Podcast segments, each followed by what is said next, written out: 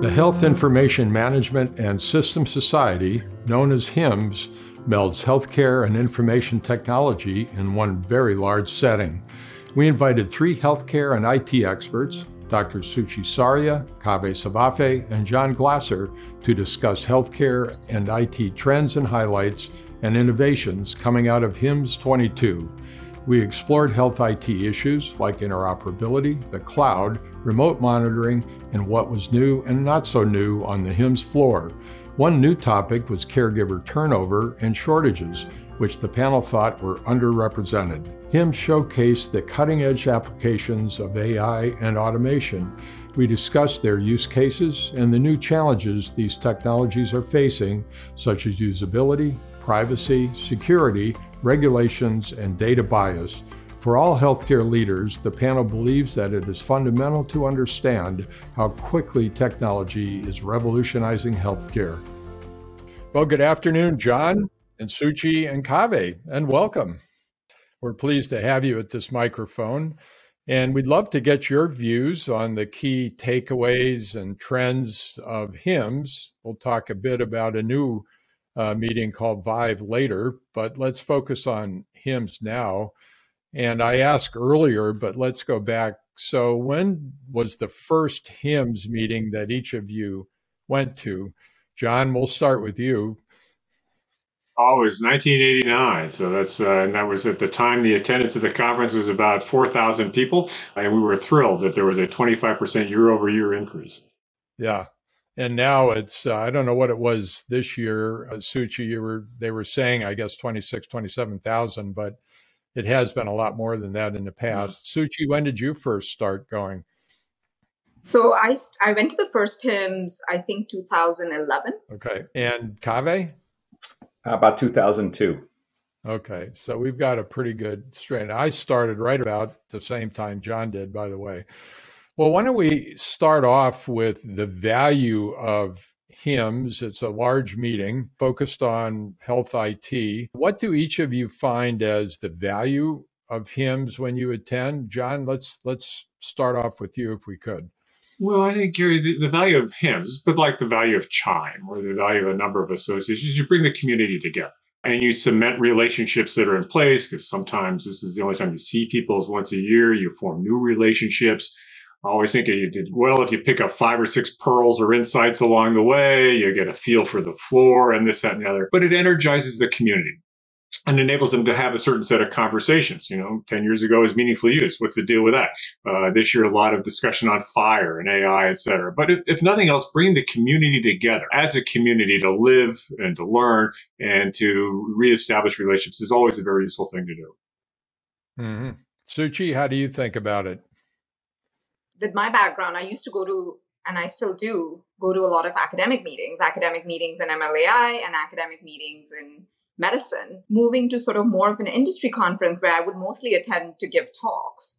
I think this year was super interesting because I felt as A I M L is moving from research into the front line, I think five years ago, if I walked down one of these industry conferences, it felt like, I, I think if I may say so, many experts would roll their eyes with hearing the things they were hearing in terms of marketing. And I felt like it was really exciting to see more and more of ideas actually turning into practical things that people are starting to implement and adopt. So actually walking down the aisle was kind of a very beautiful, easy way to get a preview of what is actually happening uh, in the practical realm. How are people adopting it? What are ways in which uh, people are adopting it? How are they talking about it? Where are the gaps? So in two days, you could kind of get a preview extremely fast. Mm-hmm. Kaveh, we'll let you back clean up here. How do you think about the uh, value of a HIMSS meeting? For the most part, I've gone really through the uh, the view of a sponsor and a company for the trade show. So for me, it's predominantly a trade show. I've been going for twenty years. By the time I started going, um, I already had some knowledge of the sector, but it, I did take advantage, personal advantage of the learnings. But I'd say for the last at least decade, m- my view has largely been about how you would approach uh, an event like that to meet your trading partners. And as a trade show, you spend more of your time focusing on selling partners rather than buying partners. Uh, at least that's the experience that I have, and that continues to be the case. Let's look at this a bit differently. We had the High Tech Act passed roughly, what, thirteen years ago, two thousand nine. John mentioned meaningful use, but what contribution has HIMSS made to the field of, of health I T, do you think? Kaveh? Well, again, from the perspective of that I take, it is without any question the single largest healthcare I T trade show. And to the extent that in any kind of an industry where you have that kind of adoption, every one of those industries needs a place for convening, not, not because you can't go out of your way to make individual meetings, but because the idea of having everyone together at one place creates an opportunity not only for planned but unplanned interactions, which become the basis for partner relationships. I think it's critical. And because we're moving into an environment where no single entity has the answer, the technology solutions are increasingly ecosystem and partner driven. So the value of places to find partners just goes up. Suchi, how about you? You're on a cutting edge in a lot of the work you do. So that you might look at HIMSS a bit differently, but what, what has HIMSS contributed to the field? Yeah, I think, uh, like Kaveh said, the fact that so many different people are coming together and learning each other's language is so key, and we need more of that. A little bit of a flip point of view, I felt like the size of the conference did feel quite overwhelming. It was smaller this year than past years, but what that meant is it felt a little bit like a zoo. And, you know, you really sort of had to come in with an agenda of what you're hoping to accomplish, because there's so much going on. For example, I spent a lot of time at the A I M L forum. They, maybe it was about uh, a thousand people, roughly. I had a chance to give a talk at the M L forum, which was super fun and really got very engaging questions. And one thing that I really loved about it was, you know, compared to other meetings, this particular one felt like people were just much further. They'd, they'd worked on ideas, they'd implemented ideas, they'd understood where things break. And they were very prepared to hear about how to like go about tackling these issues. And they just felt like they were very grounded and not just theoretical. So it was it was really, really fun to be able to engage with the, that audience. So I think that breakout group was great. And so the extent to which there can be more breakout groups always helps. But it did feel quite, I mean, there were people I wanted to meet, we met, but it just felt as a meeting extremely large. I'm curious to hear what John thinks, because, you know, he was on the HIMSS board. So this is, in a way, your baby to some extent, you know, growing to the size it has. What do you think? Well, I mean, it was at its peak, it was in the low forties, forty thousand, and it was overwhelming. It was a zoo, you know, trying to get a cab to get to the restaurant. Good luck uh, in a variety of ways after certain meetings, et cetera. So, and I think, you know, clearly it's added to the industry. It's kind of hard to know how much. Different meetings have different purposes. You go to Chime, it's much more intimate. It's with people who are your colleagues or C I Os or, you know, C F O or C M Os or whatever. You go to AMIA for the informatics, you know, the more academic. Sort of Suchi, you have certain things you go to in the M L community, which are targeted, et cetera. This is the big tent. And I think you can always advance the cause. You have to be focused, to Suchi's point, about who you're going to meet with and Kaveh's point and why, et cetera. But nonetheless, people are learning from each other. People are forming partnerships and relationships, the kind of glue in the engine that makes things happen uh, and across the board. So, uh, you know, it's kind of hard to put a sort of definitive figure other than, you know, in the course of, you know, major undertakings of, you know, moving an industry, it takes a lot of people working together and going in the same direction and teaching each other. And this is a sort of, you know, new agar, for lack of a better word, that enables all this stuff. So I always thought there's enormous power bringing people together, a little bit of structure, and let them mingle. And you'll do amazing things. Well, the COVID question is, how did it feel to be with uh, twenty thousand of your closest friends? I'll actually take that one because it's super funny. I do, you know, I was in Florida for a couple of meetings right before that, including VIVE. I don't know if it had something to do with the pollen or something else, but I definitely triggered my allergy and I was coughing a little bit. And I felt terrible being in the room coughing, when I'm pretty sure people, you know, I had taken the negative COVID test and everything, but that doesn't preclude, you know, in that meeting when you're sitting at the table and you have to cough, even with your mask on. I was I was definitely feeling bad for the people around me. Yeah, you're probably less likely to get a, a screwy eyeball than if you smoked a cigarette in the middle of a meeting. You know, both of those, you're a leper in some form. Kaveh, is that the largest meeting you've been to since COVID? I was at Mobile World Congress, Congress in Barcelona two weeks ago, It's normally one hundred twenty thousand. It was a fifty thousand person meeting, but we had masks at Mobile World, and now we're mask optional. So I would say it was about as normal sort of a pre twenty twenty event as I've been to in, since March of twenty twenty. And I would say that there was a very clear sense uh, from most people that they wanted to be in a congregate setting. For For my own practice, which is highly distributed, I have thousands of people that are never in the same place at the same time. These meetings have always been an essential part of our familial relationship. And for us, it was like homecoming. I mean, we we went out of our ways to spend time with each other and go out to dinner together, just us, because it was a family reunion. We'd, we'd, we'd only seen each other on camera for two years. Very cool. Well, what about trends? So what are the trends that uh, you all picked up? Were there any new trends, or was it just existing trends that we've uh, been familiar with over the last several years? I'm happy to just sort of give a couple of thoughts on this. The first one is that apparently everybody uses the same people for their marketing, because if you just walk down the middle of the aisle and you look, the same four words show up on everybody's list. What's quite funny, actually, is how the same words can appear in branding statements all over the place. So I understand in a way why that is, but when you walk down and you see them all in front of you at once, you realize that the idea of being distinctive is actually something that probably deserves a little attention, rather than using words that you're used to hearing other people use. One of the things I think that's interesting about HIMSS is that by its very nature, it tends to focus on uh, what we typically describe as mature technologies. We think about technologies via an S-curve, and most of the real money is spent on mature technologies, but a lot of the interesting conversations occur on the ascending limb of the S-curve, and then the really interesting ones at the bottom of the S-curve.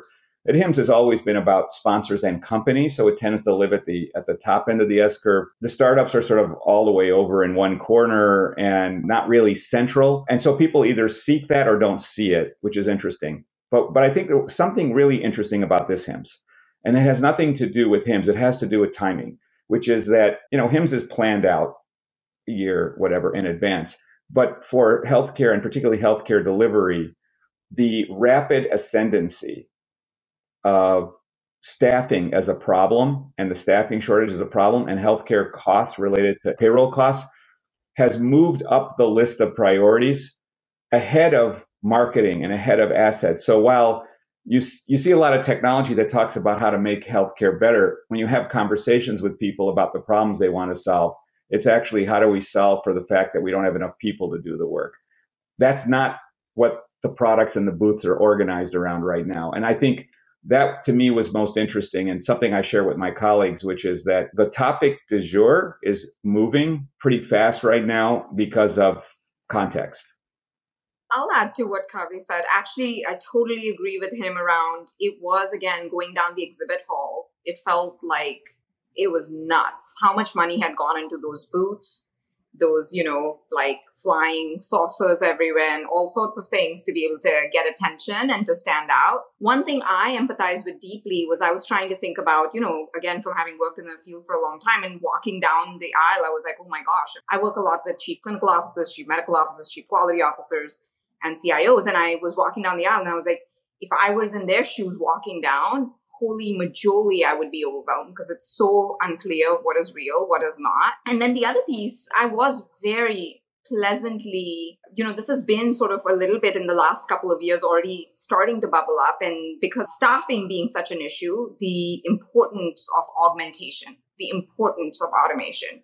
So I felt like I saw much more real emphasis, and maybe my eyes go there more quickly, but much more real emphasis on A I, not in a hypey sense alone. I mean, of course, when you're in a vendor meeting, there's going to be hype everywhere, but going beyond the hype, there were also very real ideas and real results and real, like there were good groups doing high quality things, which was very exciting to see. Yeah, I think, Barry, it's it's hard. I mean, one of the things that HIMSS has done for years is they poll attendees about top ten issues.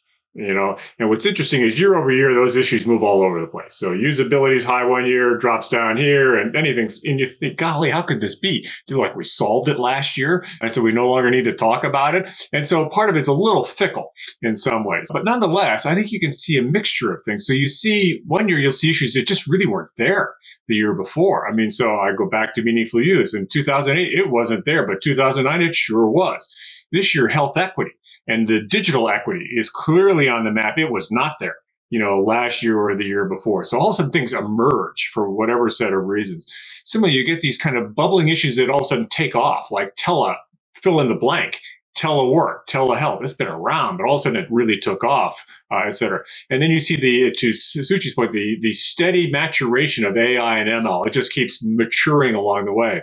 So you get this kind of interesting mixture of things where you said, I could see it five years ago. It's just further along, and other stuff that says I could kind of a glimmer five years ago, but man, we're on a kind of an S curve. And the other kind of stuff is, where in the world did this come from? Now, you know where it came from, but all of a sudden it's there. You know, one of the things that was kind of a, really a lot of attention this year was interoperability, FHIR, because there's the FHIR mandate by the end of the year. And all of a sudden the information blocking rule is kicking in here, and all of a sudden TEFCA. You know, that sort of way we're going to get the network of networks is, I think sometimes in healthcare, we wait till the last minute to do something. And also it's the last minute. And so there's a lot of anxiety about this. So anyway, you get this kind of mixture of issues popping up and going away and setting mixture, et cetera, et cetera. Yeah, like John said, there was a lot of virtual care discussion, which was interesting. And it was kind of fun because there's a little bit of like in the moment when you're responding. It's much easier to do that with marketing. It's harder to do that with product. It takes a long time to build the product to work correctly. It's much easier to put a nice glossy white paper to talk about it. So there was definitely a lot of glossy on like virtual care and how virtual care could look. I don't know if you're seeing the right virtual care of the future today, but we're definitely seeing a lot of glossy on it. If A I was just one hundred percent diffused throughout, that would be at some point in the future. What percentage would be we be at now? ten percent, twenty percent, thirty percent?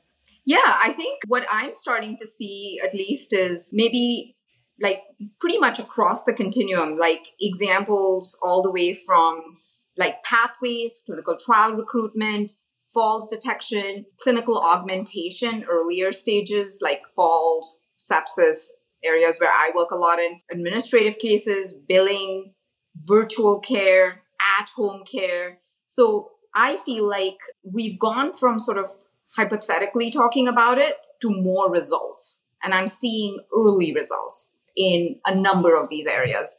In some cases, we're starting to now see these early results make their way across systems. And I, uh, I'd really say like because of the staffing shortage issue, over the last year, my my sense is, like John said, some things rise very quickly uh, through the S-curve. If we can succeed in demonstrating that we actually can tangibly solve for uh, augmentation effectively with A I M L deployed correctly, I think that's going to be an example of a place where we'll see a climb through the S-curve very, very fast. But yeah, it did feel like twenty thirty is maybe what I'd say where we are. We're not at zero, we're not at five, we're not at ten. I think there's great desire to help understand how to implement it. You know, many groups are attempting to work in it, but not as many groups with deep expertise. I would defer to Suchi and Kaveh on this. I mean, I think it's a hard question to answer because there are parts where it's really far along. I mean, golly, the voice recognition and uh, checking emotion and also, you know, facial recognition. Yeah, I got the bias thing, but still, you know, it's pretty far along. Or, you know, the old, my old Siemens days, you have the A I in the equipment that says, by the way, this thing's about ready to go south unless you do something. Or in a lot of administrative stuff, staffing, prior authorization, et cetera, say, wow, we're making some pretty good progress here. On the other hand, you say, to what degree are docs using it daily in the course of clinical practice? Well, maybe not. So it's a little uneven across the board. And I also think, you know, at times we have to remember, you know, an algorithm is not a solution, which is not a company. And so you get a lot of algorithms out there pretty cool now, whether they've been tested well, separate question, et cetera. But you can get a lot of energy on, I did this algorithm, and it looks pretty damn slick. But that doesn't mean you got a solution here. And that doesn't mean you got a company. So you can say, how far along in the algorithm? Well, do a lot of cool things. How far along in the companies? Well, there's a funnel going on here. And then last point, and then turn over to my uh, colleagues who know more than I do. I always sometimes think that that nobody buys A I. They buy something else that performs better because of A I. And so they buy a revenue cycle system that is smarter because of A I, or they buy a, you know, imaging, radiology imaging system So the real question is, well, I'm buying, you know, imaging capabilities or revenue cycle, and you've got A I. Why is your product better because of this? So anyway, that's what you buy. It's you buy a car that's safer because of A I. Kaveh, what do you think? I think we're in the same zone here, Sushi. I, I was saying, I was going to say second or third inning in a nine inning game. So on the same order of magnitude. Uh, I think about it largely as particularly machine learning. You know, it's pretty pervasive as an analytic capability now. That's kind of the no part of the world, but there's the real opportunity is really in the act and the do part of the world. It hasn't really made its way much into into workflow and workflow substitution. I think there's there's huge amount of op- opportunity there. And it's going to first show up on the cognitive side. And I think we've wildly underestimated its value around the physical side of work, because there's a lot of task substitution that needs to occur on the physical side. So people are aware of it, but I think we are still, there's still way a lot of distance between the full benefit we're going to get. So opportunity. We've got administrative uses, use for, you know, finance and so on. But Suchi, could you share with us your thoughts about the clinical uses of A I, which may be in a different place than some of the administrative uses? Yeah, absolutely. I think like John said, right, people are buying something because of a problem you're solving.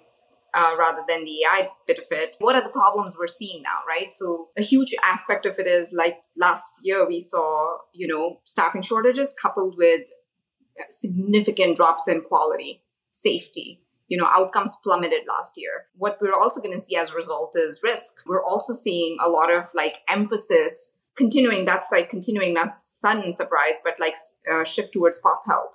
So what that means is my sense is, you know, things like patients at risk for adverse events that we can monitor and model and make it easy for a, a small set of team to be augmented to quickly respond, you know, managing at-risk contracts more confidently because you can identify patients who are at risk for getting admitted or readmitted and doing something about it. More patients are at home. Or, you know, there's a little bit more patients who are in the hospital and now heading home, and maybe previously they would have gotten the care inside the hospital. They're sort of starting to get more of that care at home. Naturally, the need is to stitch together that siloed, you know, these two separate experiences into a single episode to start thinking about how to do that transition more effectively, but also to more seamlessly monitor, because you can't have a full team at home in the same way you had them while you're in the hospital. So I see a number of use cases which pre-COVID were very much nice to haves and not something people were thinking about as hard, but now feels has become a very real thing. The extent to which health systems are already engaging and doing something about it, I think is a secondary story, right? So I think this is where John and Kaveh were saying, my sense is like over the next couple of years, we will see how much this becomes a priority. How much are they really deeply engaging to actually uh, do things differently as opposed to business as usual? What about data? John uh, mentioned we've got interoperability, some new standards at the end of the year. We've got data blocking as an issue that's being dealt with to some degree, at least. And obviously A I, machine learning require data. So will these changes coming down the pike over the next uh, twelve months or so, is that going to free up data, make more data available for the use of uh, A I? Well, so lots of, certainly, I mean, there's a lot of raw material. For it to be useful, there are a few things that have to happen. Like right now, one of the challenges we have, which we have to get our arms around it, is just because the data exists doesn't mean you're permitted to use it. And so dealing with privacy and consent is a non-trivial issue. That's a governance and a policy issue, not a technology issue. First becomes a technology issue, but it has a it has a, an element there that's important. We understand that for A I to be trusted, one of the predicates is that the data cannot be biased. Well, the data that we have available is largely either a reflection of the way we do things or a sample that's available, both of which have bias associated with them. So we want a machine to make decisions based on what we put in, and by its very nature, it's biased. We build in a lack of reliability in our system. So we, we're going to need to solve for those problems. Increasingly, it's less about the quantity and it's more about the heterogeneity as well as chronology. And so for really interesting data in healthcare around a person, we have to get a complete picture of them, which won't come just from their clinical record. I want to add to what Kaveh said. Actually, I, this is one of my favorite topics. I've spent a ton of time uh, doing research in this and publishing in it. I think there's this misconception, if you think about it as innings, if you will. Initially, I think we felt, oh my gosh, can we get the data? I think then the data became available. Then start, people started to think, oh my God, we need a lot of data to be able to do it. Then the next st- state was realizing, oh my gosh, when we get a ton of data and we blindly just start putting black box methods, we end up getting methods that are not all that reliable. I'd say the next inning, and again, in research, we're further along than industry practices. The next inning in research, which is almost four or five years ago, was sort of re- recognizing that we need techniques that can really correct for these biases. So I'd say on, on the research side and state-of-the-art side, we actually have a fair number of techniques that know how to think about how to learn models that are reliable, how to like measure for bias, how to monitor for bias, how to avoid solutions that create bias. But I wouldn't say all of these ideas have migrated widely into industry, where, you know, we're seeing a lot more. There's a very variable implementation of tools. And I think around this, uh, we just sort of yesterday in STAT wrote an article. You know, this is a, a new coalition we formed with a group of colleagues around trying to make some of these best practices clear. In my work with the F D A, you know, we've brought some of these tools from the field and something they can use for starting to make it easier to monitor and evaluate efficacy, right? And we use a lot of these ideas within the company Bayesian Health that I, uh, I founded, but I definitely see that like knowledge of these best practices are still very sparse, and something we're hoping as more, you know, the Health Air Coalition we're part of, but like as other groups come along, I think these best practices will start to become more visible and hopefully more uniformly, hopefully more uniformly implemented. Gary, just to add to this, I mean, one of the things we get into this conversation right now, and it's sort of true, so data is data, sort of this homogenous, all the same. It ain't all the same. And in fact, some of the data, particularly depending on your use, you got the data you need now. You don't need any further interoperability if you're looking at predicting someone in the I C U, whether they're going to head south or not, uh, et cetera. So I think you got to be, it depends on your purpose, you know, whether or not the, there's a lot of data you're going to have or whether it's good or not good, et cetera. I do think on the topic of interoperability, and, and a number of things are happening this year, which from the federal level will position us to make progress, whether it's the adoption of FHIR, we'll beat you up if you don't, you know, or TEFCA or the blocking rule, et cetera. And we'll see in the years to come how much the industry actually leverages that. Because actually, interoperability is a thing you decide to do. You know, you decide to share data. It's, you know, it's not something that happens automatically because you got A P Is, et cetera. And remember a couple of two years ago, actually looking at, well, what can we learn from banking or travel about interoperability? They're further along. And one of the things you learn is no industry is fully interoperable, not at all, et cetera. But where they are, they do three things. They focus on a narrow set of transactions which have value to all. So the SWIFT, which has come up in the sort of Russian thing now, is sort of the exchange between banks. There's real value there. The second is where there's a real business case. Everybody's sitting around the table saying, I know what's in it for me, and I'm willing to pony up money and, you know, time and effort to make it happen. And the third is where there's a body that convenes everybody to hammer through the issues. So we'll see to what degree we as an industry, we're not going to share everything. It's never going to happen. But where we will fo- where will we focus, and how valuable will that be? And can we as an industry agree to go after prior authorizations, you know, or other types of things that we go after? So we'll see. We'll see whether we mature along the lines that other industries have done, and, and we'll be further along. Will they be further along to everybody's purpose because of what they're trying to do for their algorithm or this, that, and then we'll see. We'll see. You know, the question, John, just to follow up on your point, is the government now, federal government, is not only the largest payer, but the largest regulator. And so that progress you're talking about seems to be heavily related to how capable the government is to move quickly or expeditiously. Uh, is that right, John? Am I thinking about that the right way? Well, Well, I think they're clearly in a pick any country you want. They are the government is the most potent actor in healthcare because they're the largest employer. And so they're taking care of their folks. They're the largest provider of care. They're the largest purchaser of care. And then they have this role called, you know, protector of the common good when the free market fails, you know, so they'll step in and do certain things like that. Spending a, a year at O N C to help put together the meaningful use regulations. And what was interesting to me is it has such power, you know, because of what the rules said. I mean, it's unbelievable.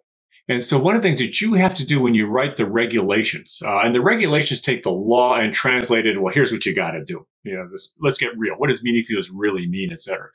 is they have to send these things out for comment. You know, they have to listen to the comments. They have lots of groups who come in and say, by the way, it should say this, it should say that, and this, that, and the other.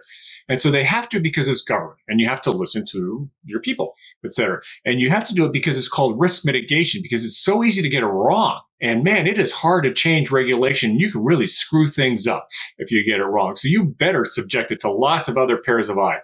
But golly, Gary, that takes time. You know, to write the rule, to put it out for comment, to entertain everybody, this, that, and then people, then it takes time to figure out, well, we messed it up. We should have had a comma here, but you didn't. And it takes time to figure that out. And then it takes time to revamp the whole thing. So it is, because of its power, it's got this very deliberate risk management approach, and it's going to be slow. And it will never have the sort of, you know, like Suchi and her, you know, or Kaveh and their companies can move pretty darn fast because they don't have to deal with all this nonsense. So long-winded way of saying, you know, it's got power. It's got to be very judicious and thoughtful about the use of that power, which means it's going to be deliberate. That's well said. Let's turn to the E M R companies. Any advancements or new news out of the Epics and Cerners and Meditechs of the world?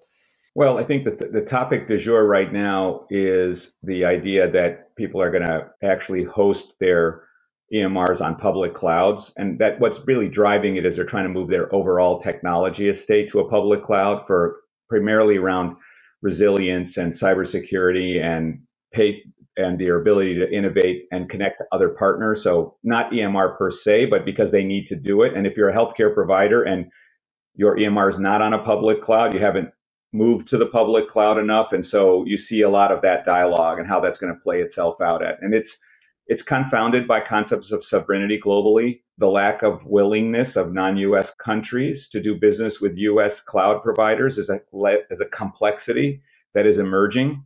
And it's only heightened by geopolitical things. So, you know, just because it's possible doesn't mean it's permissible or doesn't mean it's politically viable. So we've got a lot of moving parts with respect to that. But I think that's kind of the topic du jour right now, at least one of them.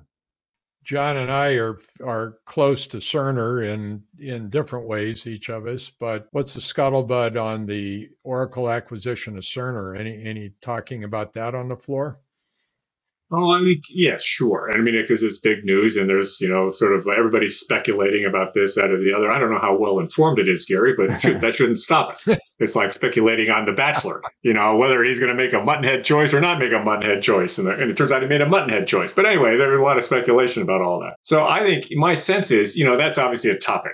Uh, what does it mean? Where will it go? There's also the topic of Meditech and Google doing a partnership of some of their Google technology within Meta, et cetera. I think, frankly, the more interesting conversation, at least for me, uh, and I'm not sure how much of it is really a floor conversation, is I think progressively what we'll see, Gary, is a series of sort of ecosystem of apps that surround the E H R, leveraging FHIR and this, that, and the other. It's like what you see in banking. The core transaction system remains. It doesn't mean that Epic and Cerner don't innovate. They continue to do that.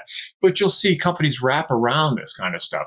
Um, and that'll be an interesting phenomenon to see how well that really works and how vibrant is that ecosystem really in making this thing happen. Because, you know, you know Cerner as well as I do, Gary, probably better. There's only so much innovation it can do, you know, at a particular level. And so it's the same with Epic. So I think that sort of broad trend is if you take the you know, exhibit hall is how many people are actually able to make a real go of it, you know, surrounding and sitting on top of Epic or Cerner or Meditech or eClinicalWorks, et cetera. And to what degree the doctors and the nurses say, man, this sums up. This works pretty well.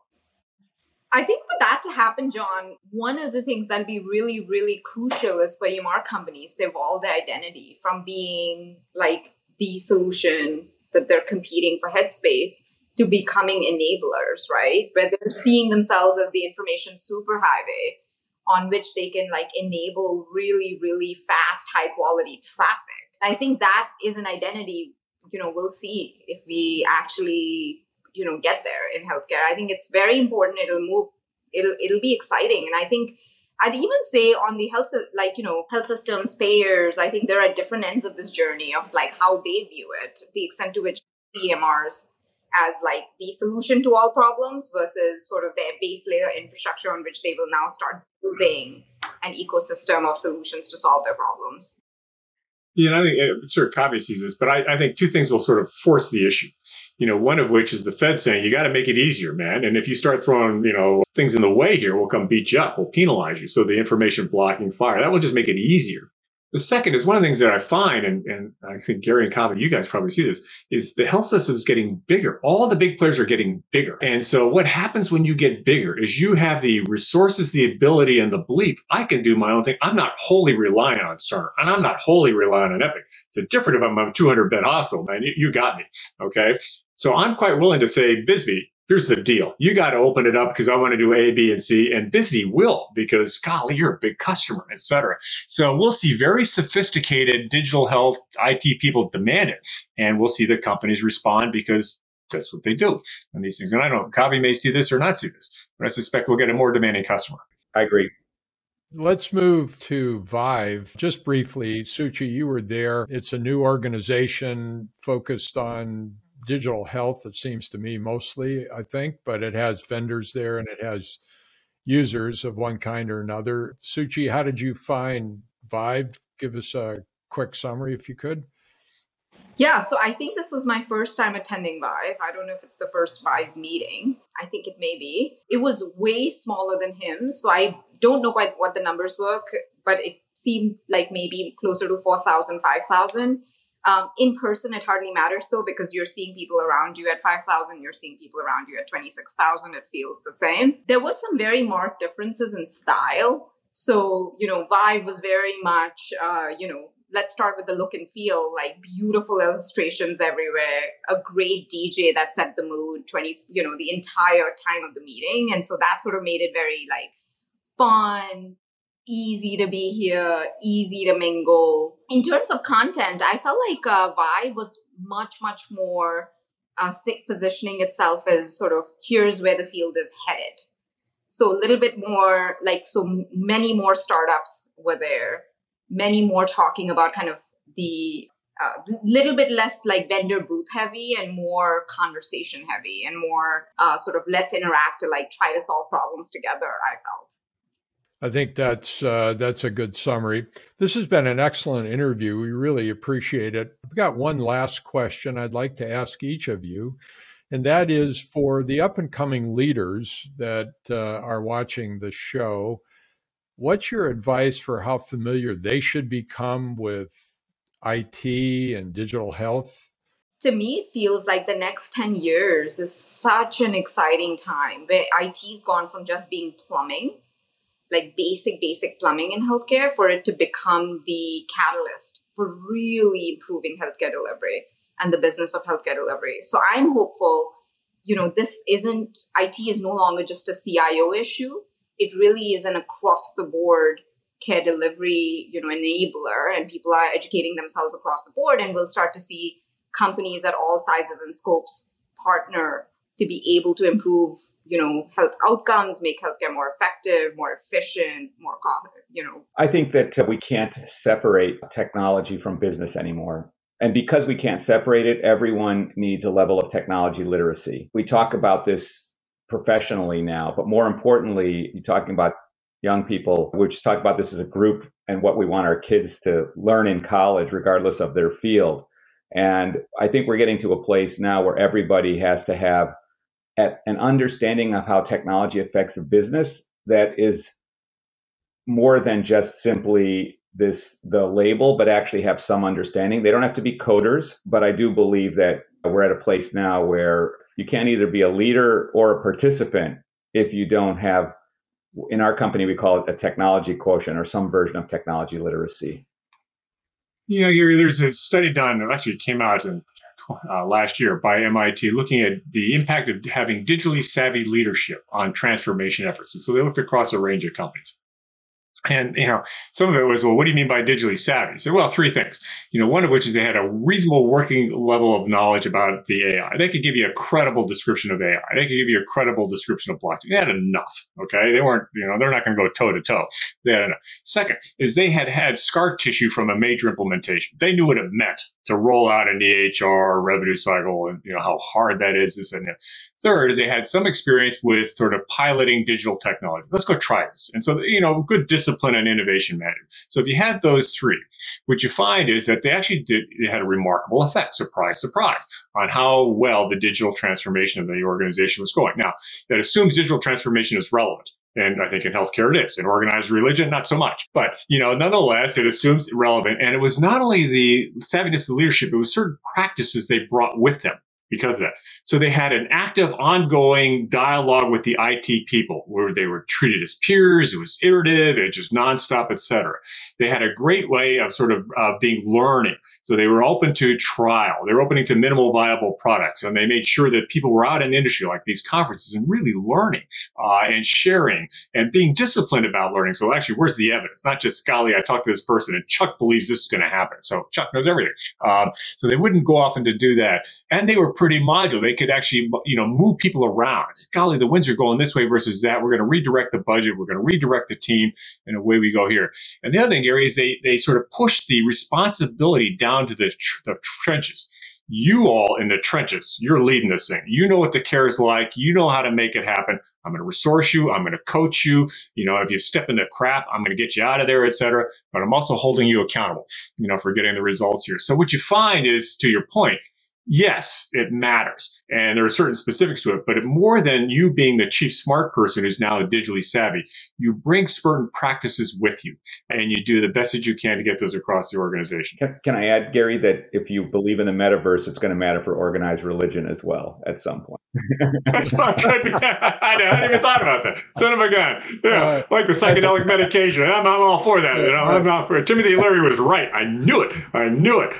Great, great way to end. And this has been a terrific panel. Thank you again. And by the way, why don't we do it again next year after HIMSS and see what's changed? Thank you all.